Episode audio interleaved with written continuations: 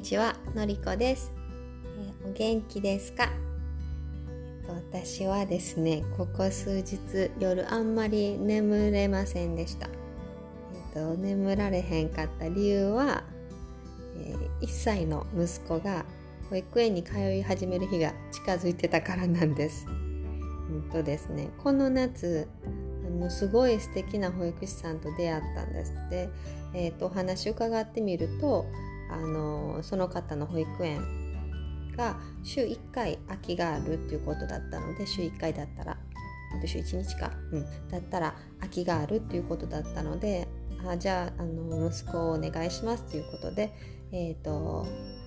この秋から、えーお願い通い始めることになりました。でもその日が近づいてたので結構そわそわ緊張して、えー心配して眠れる眠れなかったんですが、うん、と私はですね、うん、生活環境の変化がすごい苦手なんですね。で、えー、と保育園に通うの通うのは息子なんですが私が結構そわそわしちゃってでえっ、とあとやっぱりその1歳の息子がうん、保育園になれるかなとか親と離れた場所で一人になったことないのに家とは違う場所で今まで一人になったことないのに大丈夫かなとかいろいろ心配してました。うんでですね今日はそんなドキドキの保育園の初日やったんです。えっともうこれもまたドキドキそわそわで息子を保育園まで連れて行ってでえっ、となんかすごいいろいろ想像してたんですけど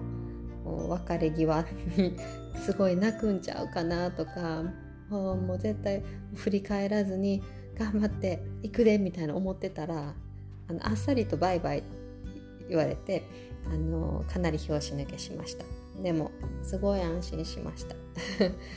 でなんかその拍子抜けしたのと安心したのとあと息子が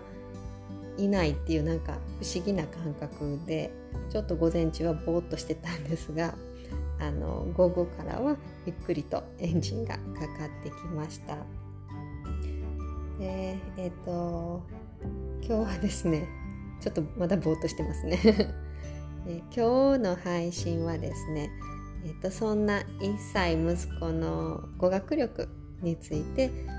とトリリンガル1歳児の語学力というテーマでお話ししたいなと思います。えっと今の息子の、えー語学力の現状と、えーそれまでに至る、うん、過程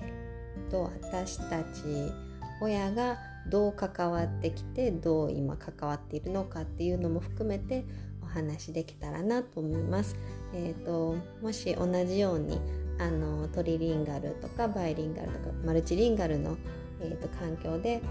お子さんを育てられてる方とか、えー、と単純に語学に興味があるなっていう方とかの参考になったら嬉しいなと思っています。はい。えー、とまず今の息子の語学力です、えー1歳9ヶ月。彼は、えー、と母親が日本人私です。で父親がフランス人です。で住んでいるのはカナダのビクトリアという英語圏の町です。で、えーそんな3カ国語の環境にいる彼は、えー日本語とフランス語は両方をあのしっかり理解していて話しています。話します、えー話す割合はですね日本語の方がフランス語よりちょっと多いかなっていう気がします。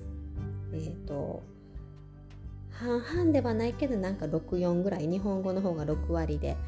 フランス語が4割ぐらいっていう本当にそんなちょっとした差なんですが、えーそういう気がしています、えーあとはですね最近文字を読むようになってきて、えー、と文字にすごく興味を持っていて、えー、とこちらはフランス語の方が、強いなって感じています。日本語のあのあいうえおひらがなのあいうえお書きくきこありますよね。あれのあの35ぐらいもう少しわかるのかな？読めてるなって、えーと、見ています。でフランス語の方がもう少しアルファベットをあの読んで理解して、えーと、言葉に出してます。そんな感じです日本語とフランス語は。えーと、あと数字もすごい好きでで数字にも興味を持っててこれがなんか私たち両親のすごいツボなんですがあのフランス日本多めで数えてフランス語もちょっと混ざるみたいな、えー、と数え方をしています。どういうことかというと、えー、12345って数えますよね。あれを12トワって言うんです。あのアンドゥトワのトワ3を、えーと、日本語の3と置き換えて12トワ45っていう感じで 数えていっています。まあ、それ4って言ったりもしてますが、えっ、ー、とそんな感じです。でそんな1歳9ヶ月息子の英語力はですね英語はうんとほとんど触れる機会がないんです。で、えーと、触れる機会といえば私と,、えーと、夫が英語で会話しているのでそれを聞いている状態なんですね。で、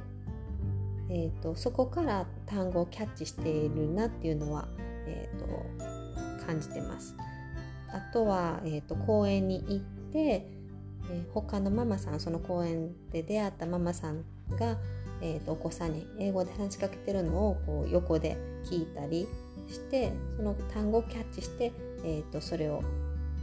すぐにリピートしたりしています。なので繰り返して言うっていうキャッチして繰り返して言うっていう作業をしています。うんと理解もちょっとしてるのかなと思います。多分単語の意味と,、えーと単語自体その発音発語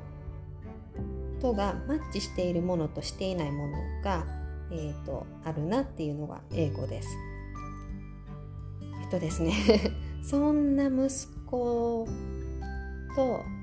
まあ、どんな感じでそういう風な今トリリンガルの状況になってるかっていうのをお話ししようかなと思います。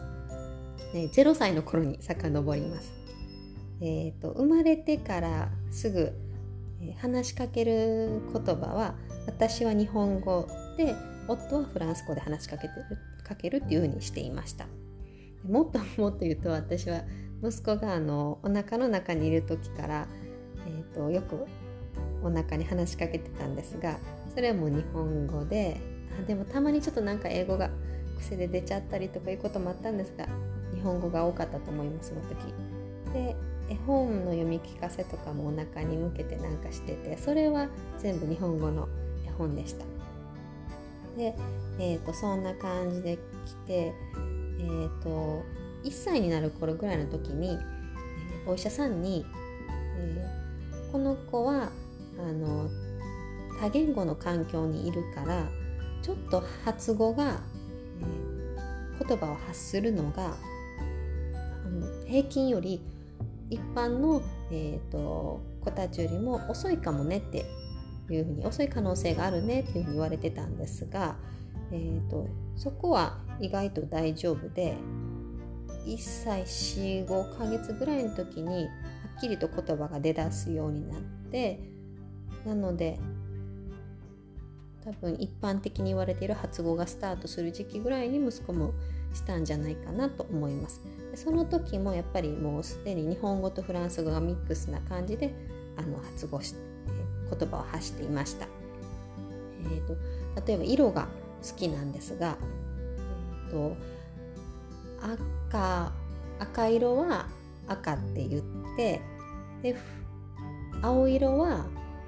えーと、フランス語の「う」っていうのが先に出ました青っていうのより。で今は青っていうこともなんかその時々によってお父さんという時はブって言ったりするしお母さんといる時は青って言ったりするし、えーと、そんな感じで、えーと、分けてるみたいです。あと多分その日本語が先に出たのとフランス語が先に出たのと赤が赤に関しては日本語が先に出て青に関してはフランス語が先に出たっていうのを見てると言いやすい方をあの選んで言ってるのかなって思いました。えっと理解理解度は0歳の頃から両方理解してたなっていうのを感じてました。えーと、言葉が出なくても0歳のまだ赤ちゃんの時でも、えーと、親が言ってることは理解していたなって、えーと、思っています。うんとそんな感じです。どうかな？参考になるんかな？えっと英語にちょっと戻るんですが私はフランス語が話せなくってほんで夫は日本語が話されへんのですねだから私と夫の共通言語はずっと英語なんです出会ってからなので、えーと、さっきもちょっとお話ししたんですが私たちの、えーと、会話の英語を聞いたり外で英語に触れたり、まあ、お友達私たちのお友達に会った時に英語に触れたりっていうので、えーと、ちょっとずつ、えーと、キャッチしているっていう感じです。はい。えっ、ー、ともし何か こんなことも話してとかいうのがあったら是非教えてください。えーと、完全に、えーと、私はフランス語勉強するって言っても10年以上経ってるんですがもう1歳9ヶ月の息子のフランス語語学力に完全に追い越されてます。